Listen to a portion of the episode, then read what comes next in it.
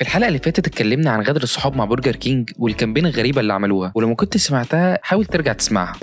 راح فين؟ استنى بس بالهداء بالهداء ولا يهمك أنت رايح فين؟ أنا رايح عند أم مختار. ام مختار ما فيش أم مختار تعالى لي هنا. النهارده عندنا أبو بخ أنا رايح عند أم مختار. أنا عايزك تخش تعز تنتشر في المكان كله. ما فيش كرسي اللي ما تقعد عليه. بالهداء ولا آه يهمك آه آه ما فيش هداوه اقعد هنا. المهم اننا وصلنا إن ممكن يتبني علاقة كره أو عدم إعجاب بين ال brand والعميل. ودي كفيلة إنها توقع شركات كبيرة جدا لأن زي ما قلنا علاقة العميل العاطفية بال brand بتمثل نسبة كبيرة جدا من قرار انه يشتري المنتج بتاعها. فخليني ما أطولش عليك وعلق على كوباية الشاي ويلا بينا. صباح الجمال والكريستال يا عمي تشرب شاي؟ بالياسمين؟ ما لقيتش شاي جبت الشربات. ثواني أخش جوه اصب لك كوباية شاي؟ وأجيب وداني عشان أعرف أسمعك. الشاي تحفة تحفة.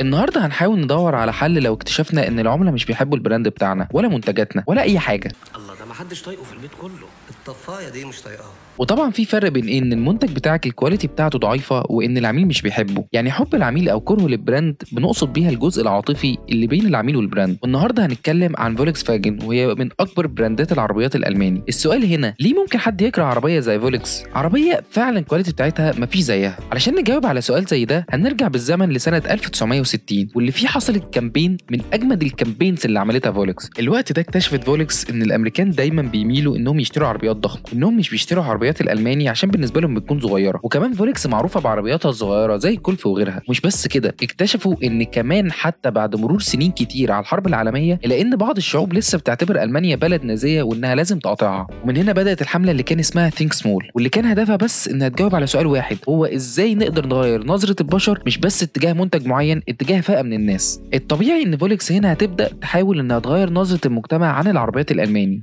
بس لا هي ما عملتش كده. فولكس قررت تمشي بالمبدأ ده. ما تريد لا يريدك تأقلم. بس مش بالظبط كده. هم بكل بساطة سألوا شوية أسئلة وقالوا شوية إجابات. بمعنى أصح هم قالوا إيه؟ أنت شايف عربيتنا حجمها صغيرة؟ أيوه عندك حق. وعشان كده هي ممتازة وبننصحك تشتريها. أو أنت شايف إننا ألمان؟ أيوه فعلا إحنا ألمان ودي حاجة مش هنقدر نغيرها. بس إحنا بنقدم لك منتج هيخلي حياتك أحسن وأسهل. أمال حضرتك فاكر إيه يعني؟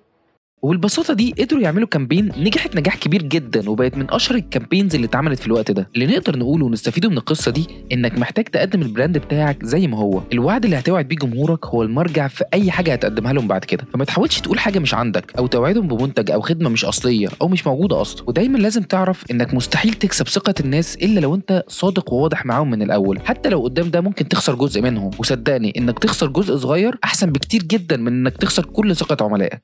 كده إحنا خلصنا قصة النهارده. فلو كنت وصلت لحد هنا ما تنساش تعمل like وتقول لنا رأيك في comment و share الحلقة لأصحابك واعمل لنا follow عشان توصل لك كل حلقات. يعني من الآخر. اعمل يا جدع like اقرأ لي. قول لي الله ينور ما. تشتمني وفي يبقى كده بتقدرني إنما بتعمل تقرأ. وما تعملش حاجة تبحلق وتبرق بس في ال comment أو في ال post بحلق بره وأنت أنت عارف أنت داخل على الفيسبوك عشان تبقى بحلق بره وكالعادة لو كنت بتسمعنا وأنت في العربية أو في المواصلات فحمد لله على السلامة يا بطل. ولو كنت في البيت بتذاكر أو بتشتغل فربنا معاك. قوم خد لك break واشرب كوباية شاي.